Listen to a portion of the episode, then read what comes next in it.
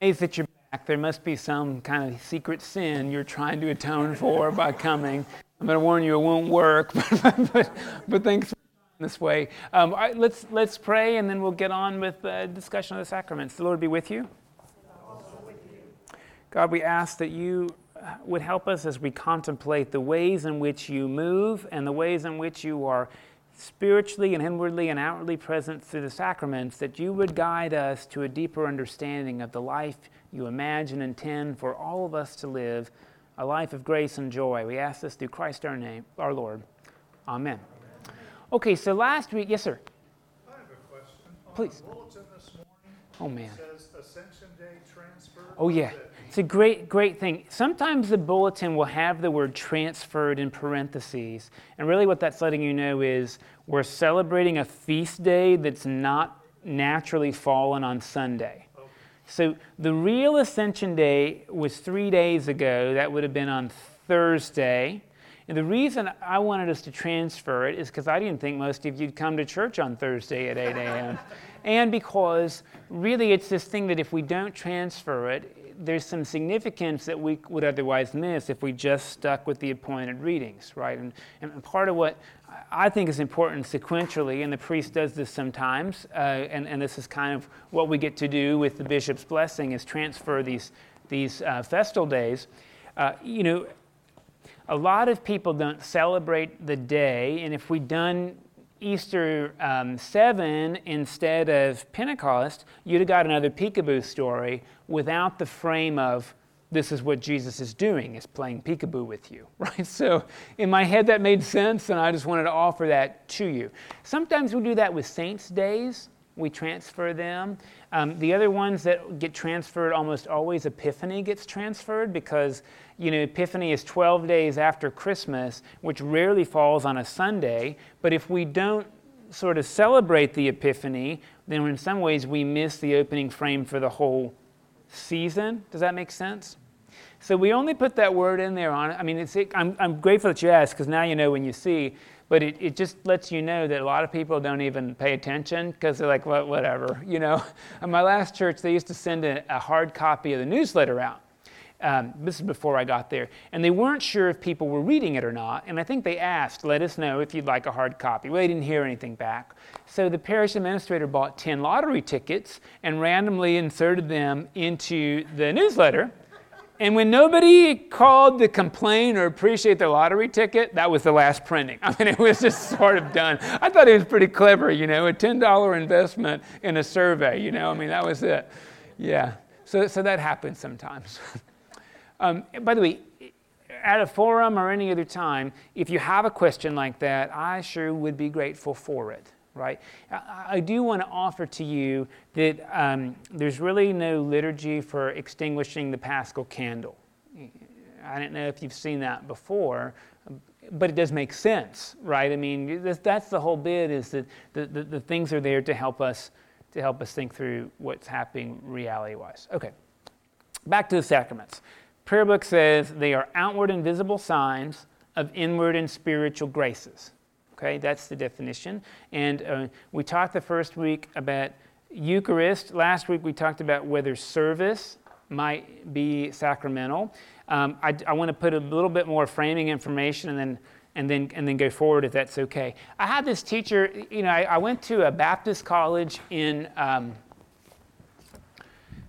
in North Carolina, and it was a really good Baptist school because it was a state Baptist school. So it didn't belong to the Southern Baptist Convention or the Cooperative Baptist Fellowship. It belonged to the Baptist, um, the North Carolina Baptist Federation, right, which really extended through a bunch of different um, brands of Baptist. And what was interesting is, you know, if you know anything about the Baptist Church, in the 80s, they, and, and, and, and, this is not me being political, in the 80s, they had an intentional purge. They had an, an, an, an intentional takeover by conservative fundamental, fundamentalist evangelical Baptists who intentionally played the system, took over the, the Southern Baptist um, politics, and then recreated the Southern Baptist Convention in their own, in their, to their own desires. So, so this is little known, but Southern Seminary in Louisville was superior to Harvard in the early 80s in terms of its academics, its publishing, and, and, and was really incredible. But in the mid 80s, students started to go and record their professors.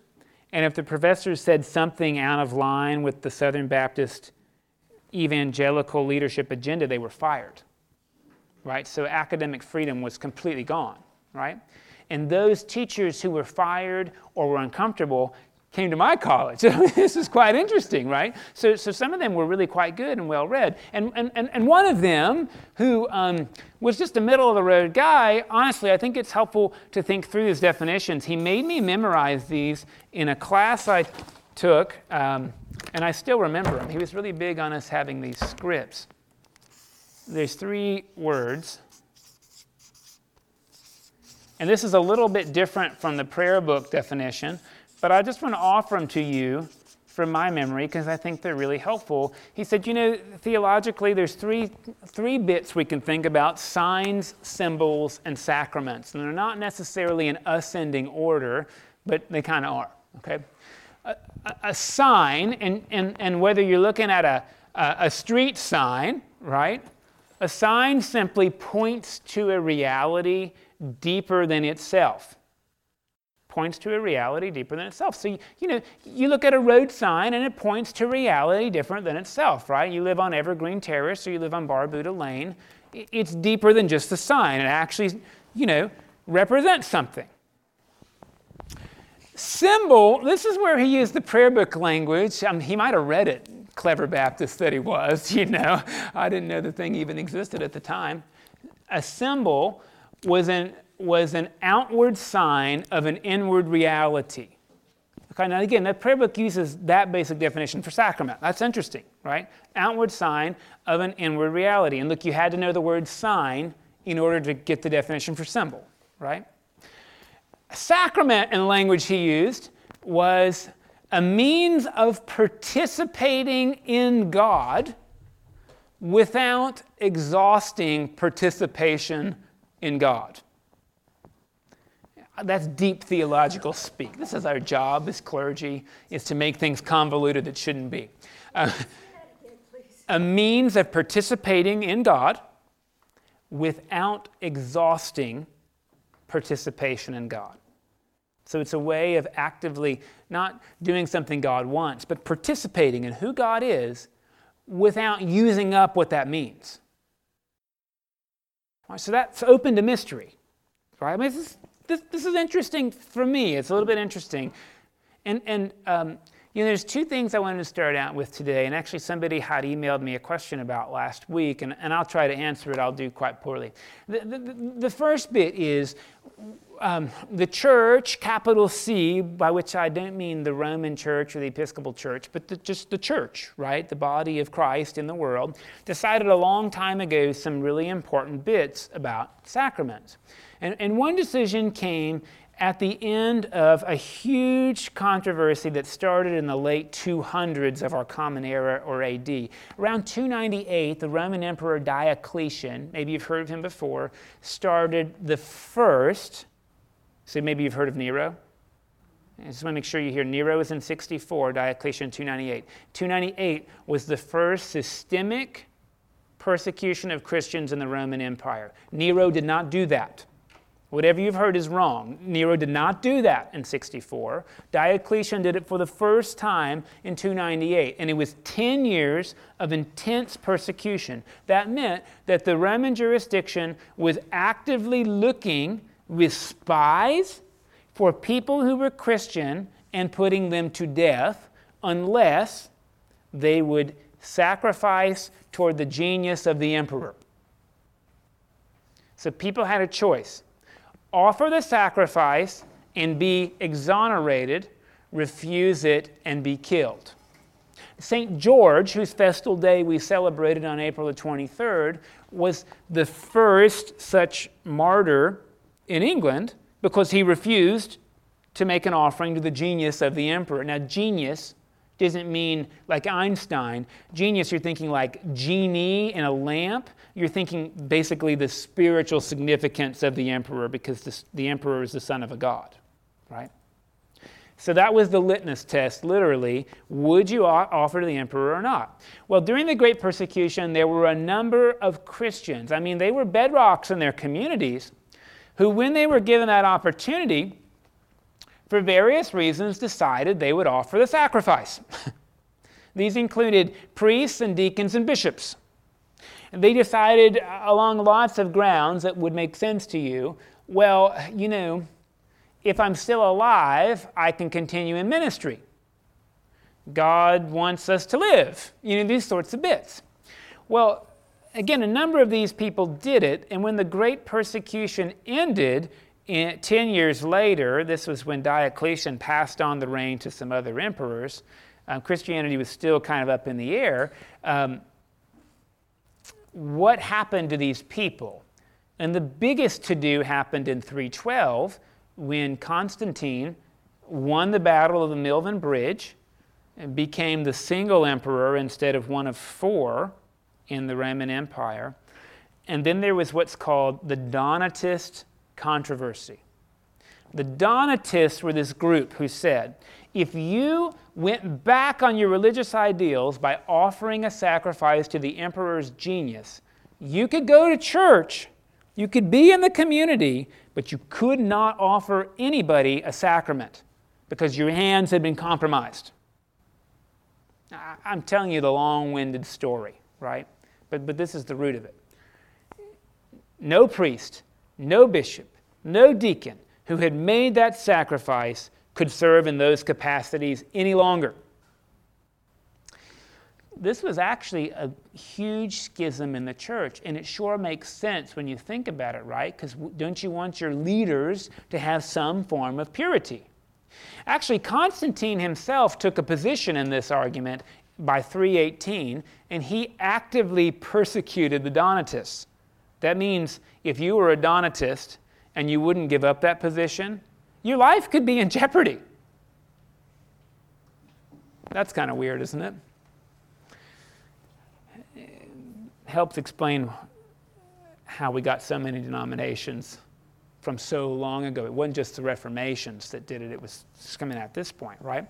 Now, really, the, the, the position of the church, capital C, that Constantine represented and legalized was the sacrament works not because of the piety of the priest, but because of the holiness of God.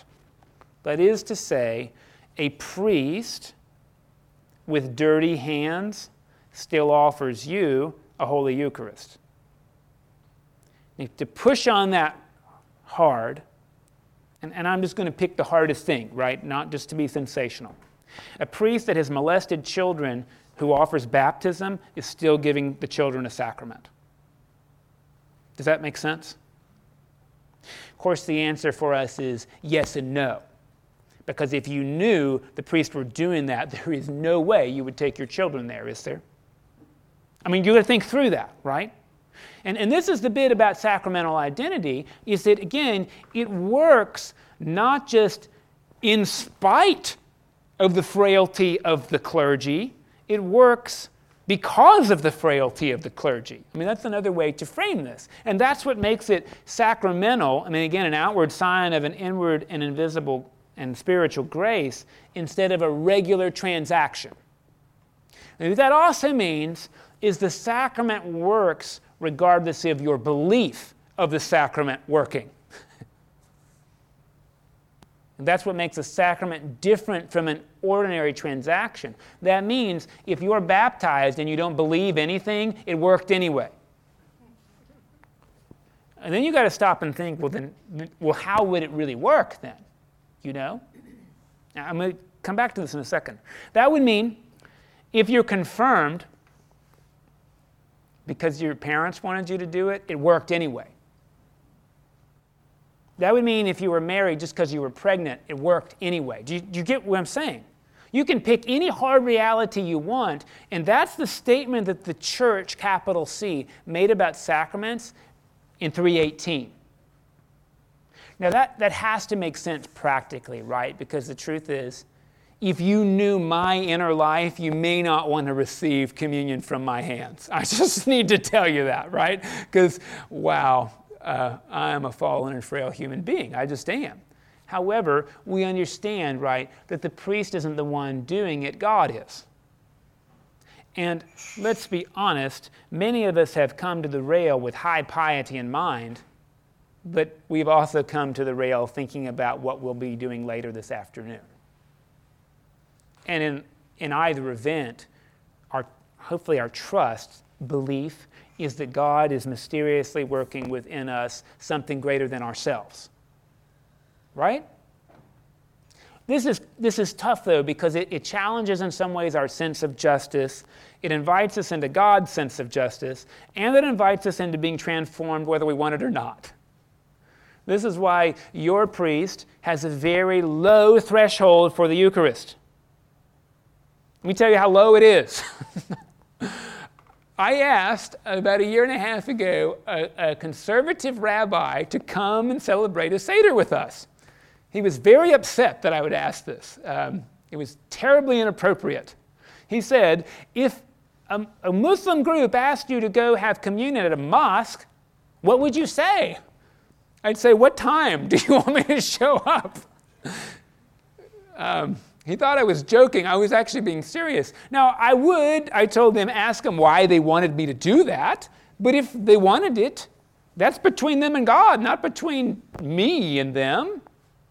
I know that's slightly jarring, um, but that's the priest you have in front of you. you may not want to have Eucharist from me anymore now that I've said that. but I think that's part of the bit we have to consider is does this work through our intention or does this work through God's intention? Okay? And then I think we have to consider a little bit, um, you know, the email I got is what about service? And the email I got said, for baptism and Eucharist, etc., I get it. It works whether you want it to or not, simply because you've, you've sort of done this, you've gone up there, it works. But what about service? I mean, sometimes aren't we serving ourselves? When we do service? And of course, the answer is we're always serving ourselves. I mean, don't you think? Even when I think I'm serving other people with that martyr complex I grew up with, you know, look how well I'm serving everybody else. I'm, re- I'm, so, I'm serving myself, you know. And there's this great definition that a saint is someone keenly aware of how they serve themselves in everything they do. I, I like that definition, right? As if there's something wrong with serving ourselves. It occurs to me that anytime we do an act of service, isn't it part of God's economy, whether the people want it to be or not, or whether we appreciate it that way or not? I mean, when you give food to somebody that's hungry, even if you do it for a self righteous reason, aren't you serving God? I mean, isn't God bigger than our intentions? Can't we do something for completely the wrong reason and God can still accomplish God's purpose on earth anyway? I think that's the definition of a sacrament, right? Is that you could be the most selfish person in the world, and when you share your money or your time or your interest, you're serving God whether you know it or not. Now, that's why I made that argument about service last week. And it's not in the prayer book as one of the big seven, but I want to tell you, I think it's a major sacrament. And I think plenty of people who have never been baptized or received the Eucharist participate in God by outward signs that are actually inward and visible graces because they serve each other. And I'm a big believer in that because Martin Luther King Jr. said anyone can be great because anyone can serve which I think is what Jesus said. The Son of Man did not come to be served, but to be the servant of all, right? And so, whether we're serving each other with the Eucharist or baptism, or we're serving each other's food needs, or we're visiting somebody in the hospital who would otherwise be alone, I think we're participating in God, which is why I like that last definition I gave you participation in God without exhausting what it means to participate in God. Right? Yes, ma'am. I can. The easel is so, yeah, you know, I don't even know why I use this. we, as we grow up, I think I've, I've decided the right word is um, this is like represents one of my many mental illnesses. I, I, I, feel like I need to write on this easel, and, um, and I'm sorry I inflict that pain on you. These are the big seven you know, these are the big seven. They're actually, those are the big two, and these are the lesser five. And then I think service is a question down on there. Okay. Now I want to go back one second to what I said about it doesn't matter the personal piety of the priest, the sacrament relies on God. And, and I want to just give two other thoughts on that. And, and, and one is, and we can talk about ordination later, but I just want to forecast this. Ordination, holy orders, right, which, which in our church uniquely, and this is unique, in the Episcopal Church, you can be ordained three separate times. There is no other religious tradition that will do that to you. You want to be a bishop in the Lutheran Church, you're ordained once. I was ordained one time in the Baptist Church to gospel ministry. In the Roman Church, you're either ordained a deacon or a priest. Done. You're made a bishop later. That's not a separate ordination. Okay? In the Episcopal Church, you're ordained a deacon. You either stop there or you're a transitional deacon. You're ordained a second time to the priesthood. You're ordained a third time if you're elected a bishop. Three separate ordinations. Those are concentric circles getting smaller and smaller, right? Fewer bishops than there are deacons, fewer priests than deacons, right? The other thing that's unique to the Episcopal Church about ordination, and this goes back to church with a capital C, we're the only tradition in which no one can defrock you. No bishop can take my ordination away from me. No bishop can do that. In the Roman church, in the Methodist church, in the Presbyterian church, in the Baptist church, that can be yanked. And this is actually where I think we have a stronger definition, logical following of that word sacrament than any other tradition. I can recount my vows, recant my vows. I can give them up. But a bishop can't take that away from me. A bishop can say, You may not serve Eucharist in my diocese. The bishop can do that. But the bishop cannot take my priesthood away because we say it's eternal. That's interesting, isn't it? So if you ever hear that an Episcopal cleric was defrocked, wrong term used. The right term is inhibited. The bishop says, until I say so, you don't do sacraments in my diocese. If priest is no longer a priest, it's because they gave it up. An ecclesiastical court can try me for heresy and find me a heretic. Still, today, could do that but they cannot take my priesthood away. Isn't that interesting? The reason I share that, right, first of all, you got to be really careful who you ordain. And, but second, that strong imagery really, I think, is, is akin to what I'm saying about what God's doing in sacraments, which is making eternal changes that we spend the rest of our lives growing into. I mean, I think that's the idea here. Let me pause and see if I provoked any questions or comments on that. What about atheists and agnostics? What about them? If they're baptized, Mhm. the sacrament means nothing to them. Yeah, isn't that the great thing? Is that, um, I mean, really, this is a good thing. that, that the meaning of the sacrament transcends our ability to understand it or cooperate with it. I mean, that's kind of sweet, isn't it?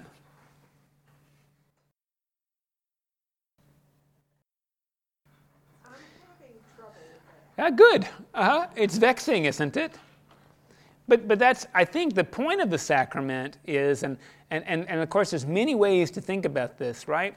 there's many ways to think about who should be given access to them because we, we want them to participate in a worthy manner. That's in the Eucharistic prayer, right? In a worthy manner. But I suppose we have to think through, and this is probably heretical. I might get called into an ecclesiastical court for saying this, right? if God's the actor in the sacrament, can a human intention ever violate God's? If your desire in taking the Eucharist is to profane it, if that's why you go to the rail is to profane it, will you be successful? I, I mean, really, this is a great question, isn't it? Will you be successful? Only in your own heart. Yeah, but that, that's, if you're working against it, it's someplace it's meaningful to you.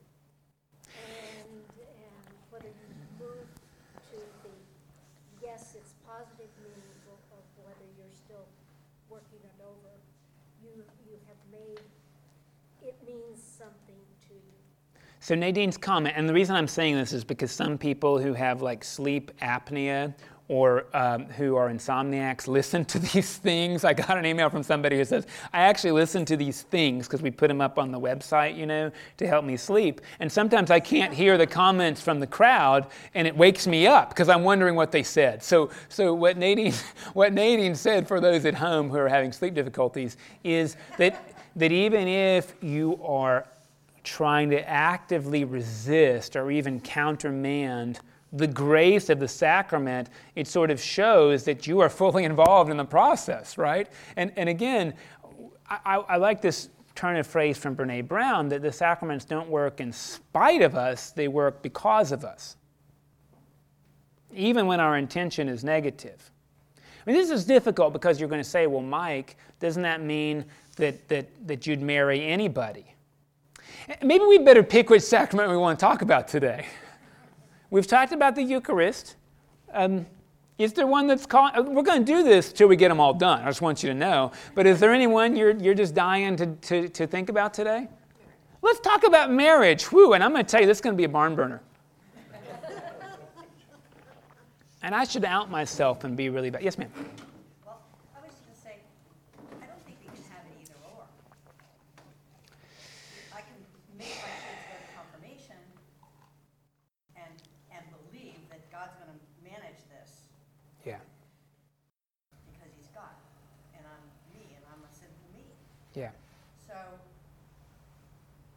an atheist going to the altar is the same way. God's gonna work it out, it's not up to me. Well, and I'm so glad you said this because I think what I, the reason I wanted to tell you this business about sacrament from my Baptist college, a means of participating in God without exhausting participation of God. We've got to really stop before we think about any one of these and say, does God need you to have the Eucharist? Or is the answer, we need to have the Eucharist? Are the sacraments for God or are they for us? And, and I've got, you're hearing me say a couple of things. High sacramentality, God's intentions always prevail over ours. But then the question is, who are they for? Did God create us for the Sabbath, or did God create the Sabbath for us? Now, I grew up in a church called the Independent Christian Church, which is like the Church of Christ with a piano. So we were liberal. we were liberal. And in that church, if you weren't baptized, you went to hell when you died. So I grew up believing that. But then I think the question is if God needs somebody to put water on my head, God's awfully weak, don't you think? Isn't that weaken God to need that? No, I think God's much bigger than that. The question is who needs the darn water? We do. God doesn't need that water. Sometimes I think we get this bit backward, right?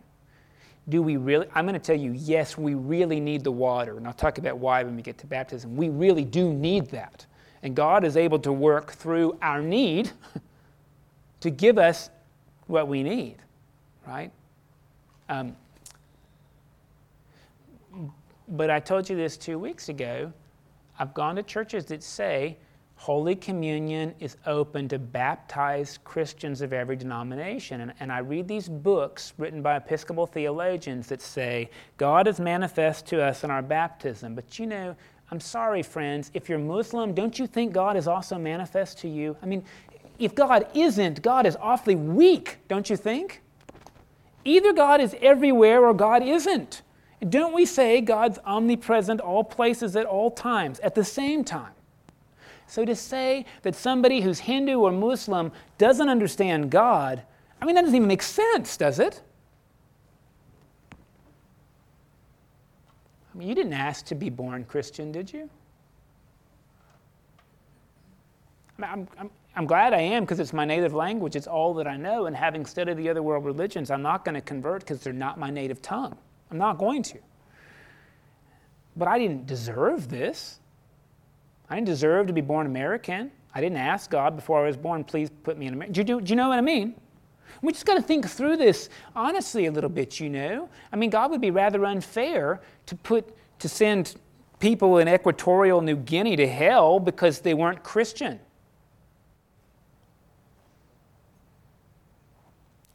And, and I do think this is bound up in the sacraments, which is why I'm, I'm mentioning it, you know.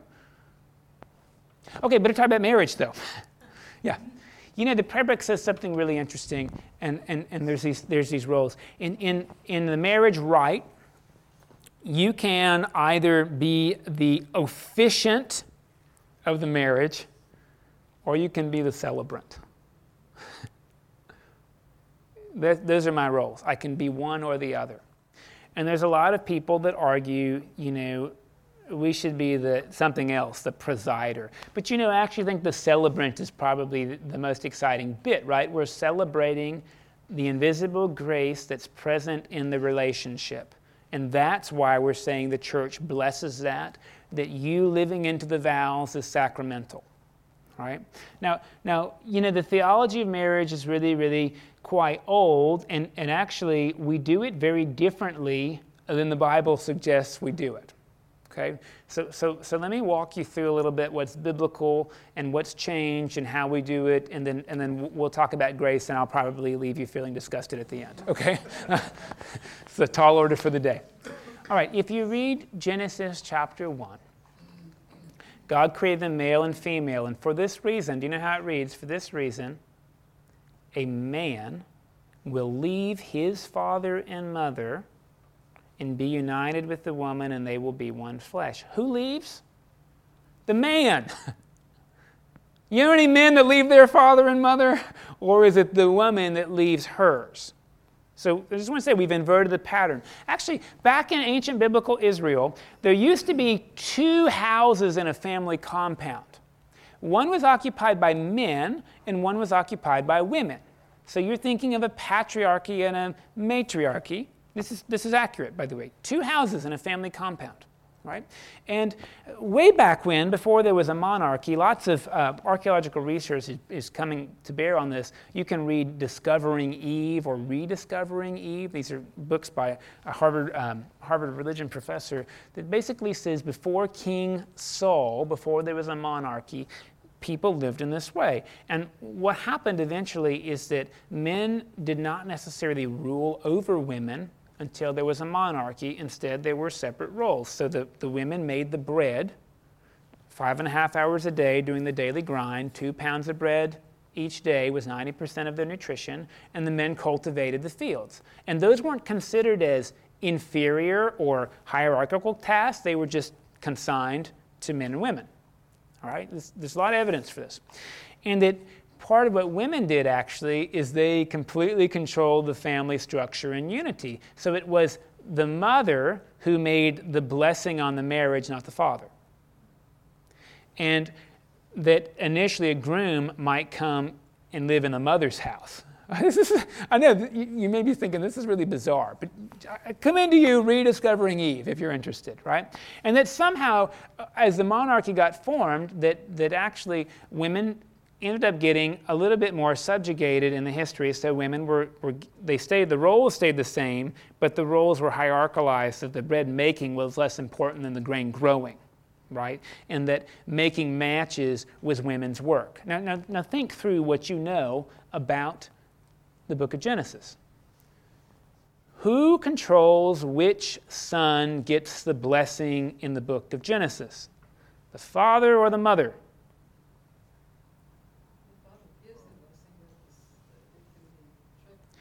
So, well, tricked or controlled, either way, right? So let's think through it. Abraham wants to bless Ishmael. I, I'm not being bold in telling you that. Sarah picks Isaac. Isaac wants to bless Esau. Rebecca picks Jacob. Uh, now, there's no mom to control the blessing at the end of Jacob's life, although Rachel had already fixed while she was alive that it would be her children, not the others. And just sort of think through that. Moses is not the oldest child in the family, Aaron is.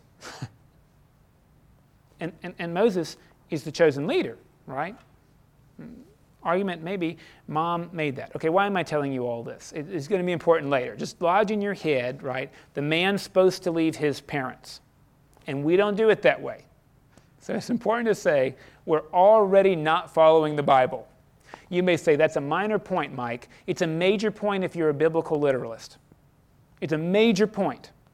Because if you're a biblical literalist and you break the Bible at one point, you've broken the whole thing. The reason I bring this up is not because you are, but because the world is full of these people, myself included, right, who like to think that we are doing exactly what the Bible says when actually we're picking and choosing. Because the Bible allows you to stone your children if they're rebellious of you, right? I don't know. I sure know people who would like to do it, but I don't know anybody that does that in the middle of rebellious children. Do you know why? They say, we don't do that anymore. But people will pick on other bits like, well, if you're divorced, you can't be an elder in the church. Why do you get to pick what you're going to do and what you're not going to do? I, I, it's important to raise that from the beginning, right? This would mean biblically, if we were to follow this, that a man should change his last name to the woman's. Anybody do that? When I went home and suggested to my parents that my wife and I might are considering changing our last names together to a new one. It was like I rang the death gong. You know, I mean, it was so bad. We, we weren't going to hyphenate because that's just weird. Whose name comes first, whose comes second, and then it won't even fit on a standardized test form when it's that. We just weren't going to do that. So my parents, oddly enough, were much more excited about us just keeping our own names than us changing one together. You know, we tried to explain it, but you know, culturally, there's just no explaining that bit away, right? We just bought hook, line, and sinker that, that if the woman doesn't change her last name, she's rebellious. You know, this is just sort of what we've done, right? Uh, maybe not in your families, but in mine, this is what we've done. Okay. Again, I want to tell you, if you go biblical literally, it'd be the other way around. The other bit that we don't always get is that in the Hebrew Bible, there weren't weddings like we have now the way it worked, and if, if you, you doubt me on this, you can read Leviticus or Deuteronomy. The way it works, and sorry, this is going to sound unsavory, but this is how it works. If a man has sex with a virgin, he pays her father the bride price, and they're married. Now, if the man doesn't want to marry her, he still has to pay for her, and the dad can keep her. And, and marriage in the Hebrew Bible is a transaction because women ended up becoming chattel they belonged to their father. And the father, this is again after the hierarchy had shifted, right? And they were no longer equal. The father is sort of above the whole compound. The father had invested resources in a woman who could not hold property or really own, earn income or be a judge at the gate. That's called a declining investment in the chattel world. And so, having invested, a husband had to recompensate the father for having raised the girl. Now, don't think about dowries, right? A woman did not pay a man to get married, it worked the other way. Paid the bride price. So, so when you hear about Joseph and Mary, right, again, Joseph paid the price for Mary a year before the wedding. That's called betrothal. The wedding couldn't be consummated for a year because they were working out the contract, but Joseph had already paid. He intended to divorce her quietly, which would mean he'd say to the dad, You keep the money and the girl, I'm out. This would have been a considerable economic loss for Joseph because he's paying the father for having raised her from infant to the age of however old she was. 12, 15, we don't know. In, in the Bible, you become a man at 13, you become a girl, at, a woman at 12. So Mary could have been 12, could have been 40. I mean, we, we, we, we don't know right? Um, and that's a bit what marriage looked like. Now, by the time of Jesus, there had evolved, and, and before Jesus, right? But, but by the time of Jesus, there had evolved a, a wedding ceremony that amounted to you'd paid the bride price, there was a celebration. Every, you went all the way through town, through all the little corridors. Some of the towns were only a square block, right? So not a lot of walking. And then you sort of went outside the new addition to the home, which by the time of Jesus was added onto the father's house, not the mother's. so, so, so, so, so bits change. They did not at that time step on a glass. they did not get married under a chuppah, right? The Bible will tell you why there are veils. Does anybody know why brides wear veils?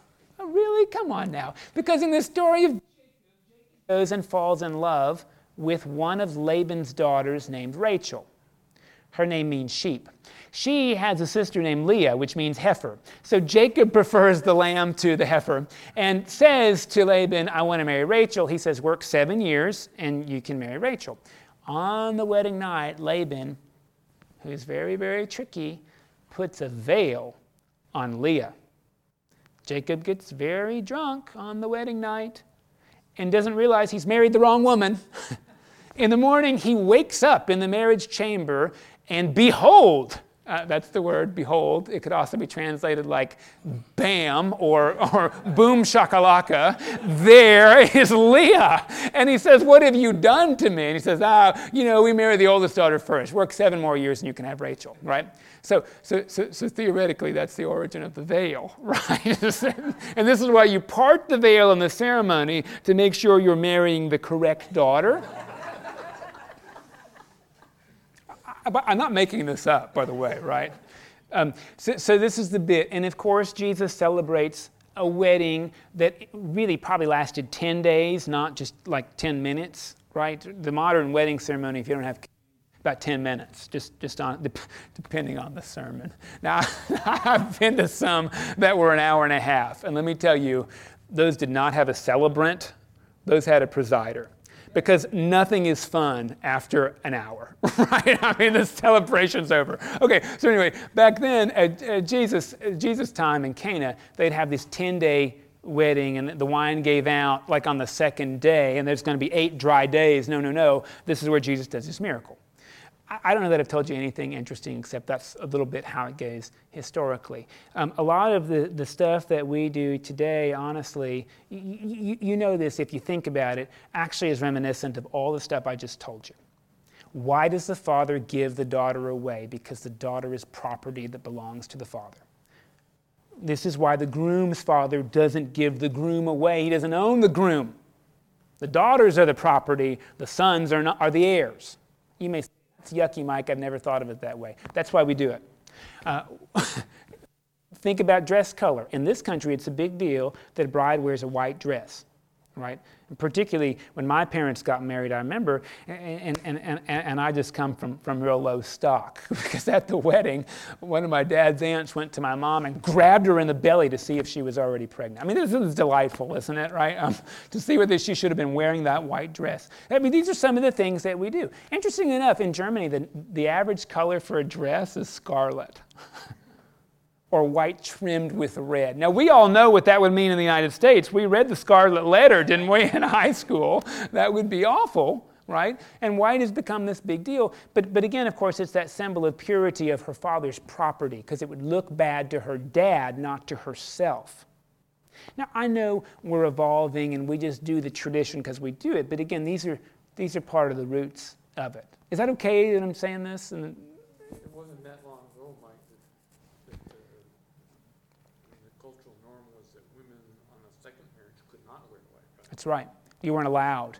And, and particularly in some towns where it was known that the woman shouldn't be wearing white, she did not. They would wear ivory. Ivory. Uh huh. And the town wouldn't allow it, right? I mean, that's the interesting bit. You weren't allowed to wear the uniform that you weren't allowed to wear, right?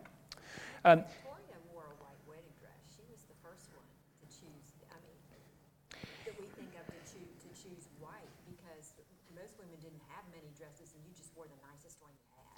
Very fair, right? And yet, This is only 200 years old. We think it's been going on forever. Now, I will tell you, interestingly enough, you, you can go to modern day Iran and the bride wears a white dress. But like I said, you can go to Germany and the bride wears a scarlet one sometimes, right? So part of this is not always cross cultural, even though we don't, we don't figure that. Okay, I, I've talked about custom. Maybe it's important to talk about what's actually sacramental uh, about this. Is that okay? And, and, and, I, and, I, and I probably, if you're listening at home, you probably wish you'd listen to a different track. You know, this might even be hard to sleep to. Um, but but um, I want to start also by saying what's changed. Okay? There are two primary reasons for marriage in the Protestant faith. There's only one in the Roman faith. Okay? Does anybody know the reason for marriage in the Roman faith? Procreation of children. That's the only reason to get married if you're Roman Catholic. Now, you could be completely infertile, and that's known to all parties before, and the Roman Church will marry you because God can work a miracle. Okay? This is the reason, however, in the Roman Church, you can't intentionally take birth control. We know plenty of Catholic folks that do it, but it's naughty right? In fact, the priest knows that they can, they can excommunicate you for doing this. This is, this is a mortal sin if you're Catholic. N- not a regular, and a mortal one, because you are actively resisting the reason for which marriage was intended by taking birth control or using an, you know, an IUD or whatever else you're, you're, you're doing. Okay? In the Protestant faith, this came around in the, in the Anglican Reformation. The other reason for marriage, do you know? Procreation of children, unity. No, not property, unity. Husband and wife are joined not just for children, but to be unified, which goes back to that biblical bit I told you the two will be knit together and they'll be made one flesh. It's very rabbinic. So spend a time, uh, uh just give me three minutes to explain how this is rabbinic.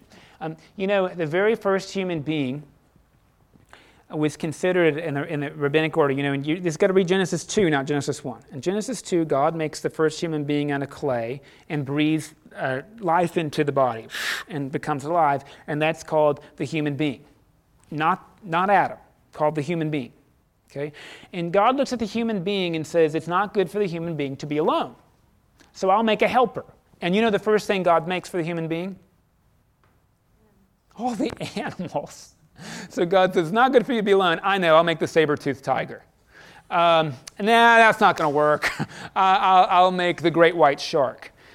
No, I mean it's almost it's almost comical to read that God makes the animals thinking a suitable partner will be found for the human being. And after making all the animals, do you know who names the animals, by the way?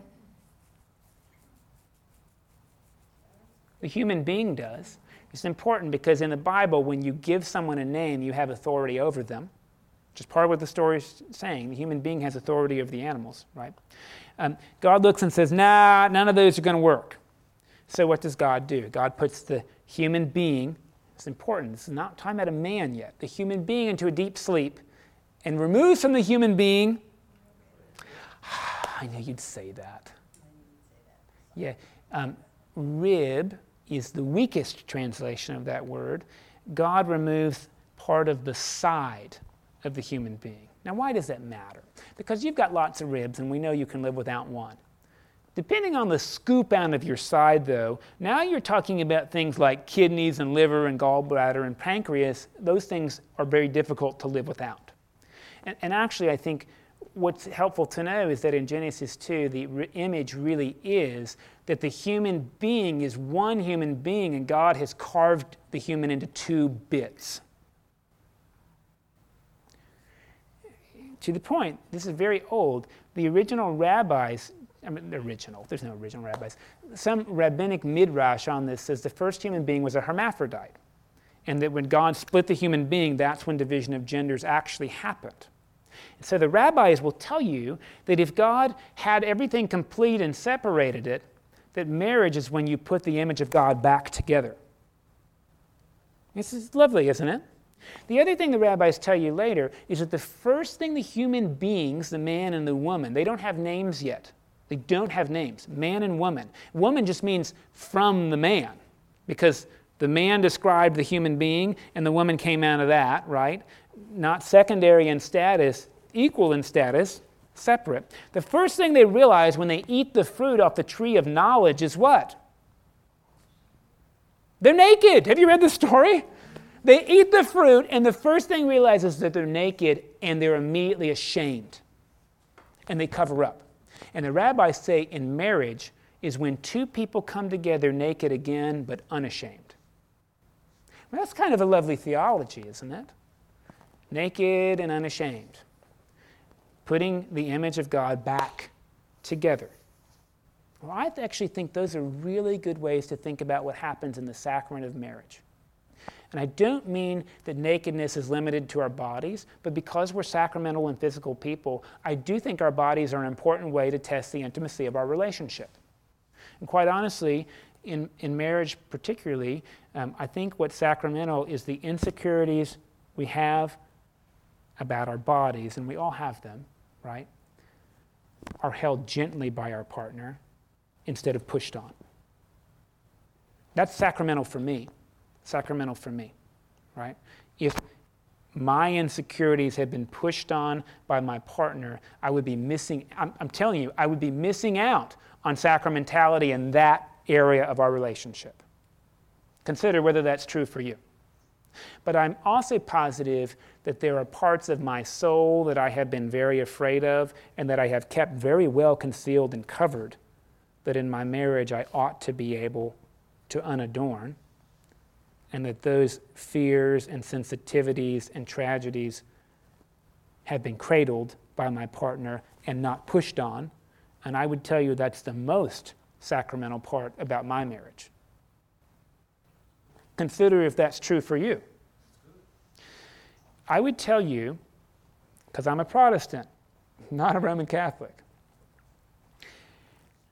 that if I didn't have that relationship I don't know how I could ever imagine having and raising children to love themselves and love other people. So, as a good Protestant, I'm going to tell you unity ought to precede procreation. I, think that's right, anyway. Would you want to have children? Of course, this happens sometimes, but would you want to have children with somebody who beats you up in your most vulnerable spots? It happens to us. It does. And sometimes we do. But you, do you know what I mean? If we step back from the situation, right? Because what will happen to our children? They will likely also get beat. This is important stuff, right? And this, I think, is really, really interesting, is to think about how is it that we celebrate and make a relationship between a couple sacramental, and what makes marriage different from cohabitation? And what makes marriage different from a boyfriend and girlfriend? And who is the marriage right for?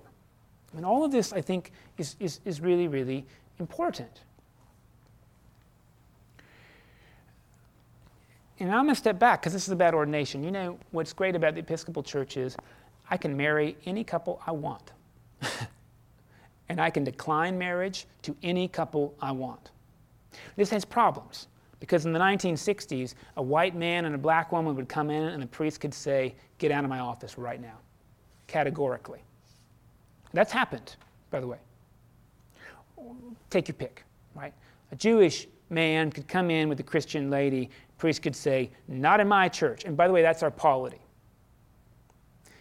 There are other priests in this congregation retired, Ben Skiles being one, Craig Morgan being another, right? They could be very excited to celebrate a wedding that I'm not excited about. Guess what? It will never happen in this church because that's the power of the rector. The rector decides who gets married in the church. The bishop cannot make me marry somebody in this church that I don't want to marry. Did you know all this stuff? I mean, I know it's like arcane, right? But this is sort of how it goes. You got the power. Well, And this is the bit you maybe should have thought through before you gave it to me. because oddly enough, as rectors, and we'll talk about this ordination later, you know, we're tenured. Southern Baptist Church, they didn't like your sermon, you'd be gone that day. You were living in a parsonage, they could change the locks. That you, you look at me like I'm crazy. I'm telling you the gospel truth. You had to be real careful what you said because they didn't like it. You're gone. This is why they invented the tenure system. You see, they invented it so I'd have a free pulpit. Right? But you know, as with other agencies, tenure can be really difficult when someone's not playing nice. Only way you can remove a rector is if they steal your money or if they have sexual indiscretion with somebody. If I'm a heretic, you have to have an ecclesiastical court. The, the, tricky way is you just cut their salary till they want to leave, right? I mean, that's, that's the tricky way, right? Which the pastor gets to do. But the reason I'm telling you this, though, is because this is the rules of marriage. And, you know, this is really interesting. I just want to make sure you know, because this is actually one of the more controversial ones politically, right? In the Diocese of Texas, uh, pre, clergy priests really can marry any adult couple they choose to. What does that mean? That means same sex couples can be married by clergy at their discretion. Uh, there's a provision on that, I'll tell you in a bit, but it's up to the priest, not to the parish. And this is really helpful to think about, right? How we do weddings. I did a wedding in this church about a month ago. How many of you were there? Two, right? They were the parents of the groom, right? it's interesting there was a wedding done here in December that none of you were at. I just, none of you were there, right? Um, and why weren't you there? It wasn't on a Sunday morning, and you didn't know the family, so of course you weren't invited. Could you have shown up? I mean, it's your church. I guess I've been rather rude of you, though, don't you think, right? I mean, weddings are these interesting bits, right? Where they're kind of public, but they're kind of not public, right? I, have I've known of one couple in my life that got married Sunday morning at 10:30 at the regular worship service. Um, I would never do that. I mean, I think that's what's neat is it doesn't have to be my thing for them to do it, you know. But I've only known one couple that did that, you know. Um, so, so I think what's important is now that I've told you about some of the rules and how we get to do it, is, is to think through why and how and what the stuff ought to mean, right? I've already told you unity and procreation are the classical bits. I've told you I think unity, and then and then really I think when we think about sacramentality, what's important in a couple I'm just going to be bad and tell you that what, what you have to do to get married with me here or in the parking lot or at Armand Bayou, wherever you want to get married. You have to want to get married and you have to do premarital counseling. Um, people who aren't willing to do premarital counseling or they don't have the time for it can probably find someone else who will do the marriage. Honestly, they probably can. And the reason I won't do it is because my role is celebrant. And how can I celebrate a relationship that I don't know anything about? It doesn't mean that they don't have a sacramental unity. It just means if I don't know it, how can I celebrate it? Right? I don't have to know them well, but it's really important that I know something about them or I'm going to be really inauthentic. You ever been to a cold, I mean a completely cold wedding where the cleric didn't know anything about the people and it was obvious? Anybody ever been to one of those? It's, it's a little icy, honestly. It just, it just feels like, like where's the warmth that we were hoping for in the day, you know? Um, the reason I do that, of course, is because in, in four quick, easy sessions, usually I'm able to ascertain whether or not I think there's some hope that this relationship's going to work. Now, now, now, we all know folks who, with the best intention, life happened and it didn't work anymore. We know that right? We, we know those people, we're related to those people, we might be those people, right? But, but part of, I think, what's sacramental about unity is that bit we make in the ceremony called vows, right? And, and a vow is much stronger than a promise. It's like the pinky swear, right? The pinky swear, where we basically say, um, you know, our relationship has been this and this and this. That's what it's been. But what sacramental is, we're committed to each other not knowing where we're even going to be. And we're committed to God deepening our unity in ways we don't even understand, and we're committed to pursuing that with God, right? I mean, that's what's interesting about the sacrament. It doesn't just celebrate the past, it celebrates the future, which we don't even know yet, as long as we live in to the vows. And that's where I think it's a little bit different, right, from, from, a, from, from a live in or from, you know, um, a common law marriage, right, is that this, we're sort of saying in the presence of God, we, we believe God's able to continue to deepen and grow and do this work in us.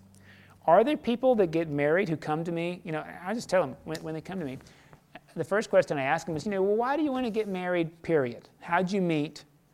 Why do you want to get married in the church? Would mean a lot to our parents. That's not a disqualifier for me. Why would it be a disqualifier? If sacraments are about what God does. I, am just asking you to think through this, not because I'm right. I'm, I'm, putting myself out there and you can criticize me um, because this is part of the deal about sacraments, right? I have friends that require their people to be baptized to get married, who require their people to go through marriage classes to get married. Now, now I do require counseling. I've told you that. It's really important for me. But if we make somebody get baptized to get married, I mean, what message are we sending them? Yeah, I'll do that if you do all this stuff you're not interested in. Because God wants you to do a bunch of stuff you're not interested in. But you're trying to have it both ways. Of course I am. Because if God's going to work in the baptism, it's not up to you. You got it. That's what I believe about baptism. But remember, the reason I make them do counseling is so that I can actually authentically celebrate the relationship. Otherwise, I'd say I'll just do it on the spot, right? But, but, but I do need to be able to celebrate it because the sacrament is not just for the couple. In fact, reflecting on my own wedding day, I'm pretty sure it was as much about everybody there as it was about us. And you know this to be true, you married folks, because after that day, your identity changed. Before that day, you were Mike and Rebecca, or you were, you know, uh, Jan and Larry. And after that day, you were husband and wife. And that's a nomenclature change that is irrevocable. Even if you get divorced, your identity changed the day you had the rite. Does that make sense what I'm saying?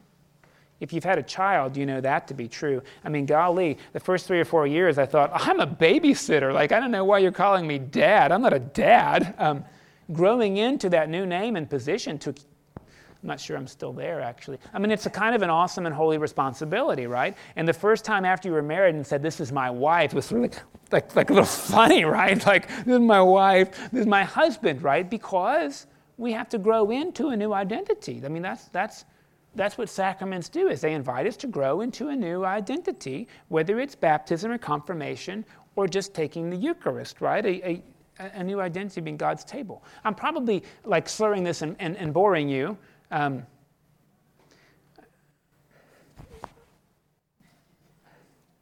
i'm a little worried that i am. Um,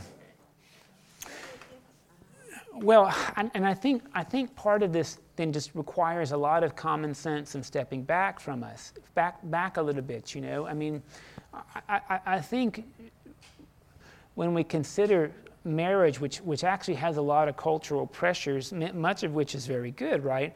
It's good to return to what it is that marriages are for, right? I mean, I have I do have intimate friendships. I have friendships with women and men who are not my spouse in which I feel pretty good sharing my vulnerability. Right? I, I, don't think I have relationships in which I feel better sharing my vulnerability than with my wife. I'm pretty sure I don't. Right? I, I don't know that. Um, you know, it's like it has to be. I mean, I think there's this other thing that many of us know, and this, this come, returning to sacramentality about the future, you know. Anybody heard about the seven year itch? Anybody had the seven year itch before? I had it at 10 years. I, I don't know who was thinking seven. Um, you're, you're 10, there's a lot of itching going on. Not because I was bored in the relationship, but life was just really different, you know? And um, golly, you know, um, having survived year 10, survival's the best word. Um, golly, the marriage really is a lot better in most ways than it ever was. Um, because I think this, this, is, this is a bit just statistically, you know, most people get divorced either two years or seven to 10 down the road. I'm pretty sure they do it after two years because they stop feeling romantically, emotionally attracted and they haven't cultivated anything else. You think about this, right? What's the first day you looked over at your spouse and thought, oh, I just, I'm just not feeling it today. It's a day to be celebrated if you outlived it, right? Because we know that love isn't just based on our feeling, it's based on our commitment right? And, and, and, I've said this in a sermon before. I went to premarital counseling. I better stop here and we'll, we'll pick up next week. I, I, went, I went to premarital counseling with my wife, and, and, and the premarital counselor said, Well, what's your number one image of what happens in marriage? And, and me, you know, being this, you know, sweet, poetic person, I said, You know, it's a mystical union of two bodies into one flesh. My wife said, Contract. I should have known we were headed toward the attorney route then. I, I felt very romantically deflated. I just want to let you, contract? Her second word? Commitment. but you know, of course, right, the two are necessarily important because with only commitment and without, without really that union piece, well, it's like living in a, in a barracks right? You're very committed to following rules without necessarily having the unity that transcends it. Um, without the commitment, you got two years, right? And if you make it seven, it's it's because you thought you weren't allowed to get divorced, right? And that's why you stayed on. Um, well, okay, on that, on that teasing bit, I guess we'll talk about marriage. Not next week, we'll have breakfast. In two weeks, we'll talk about marriage some more because I didn't think we covered it all. Is that okay?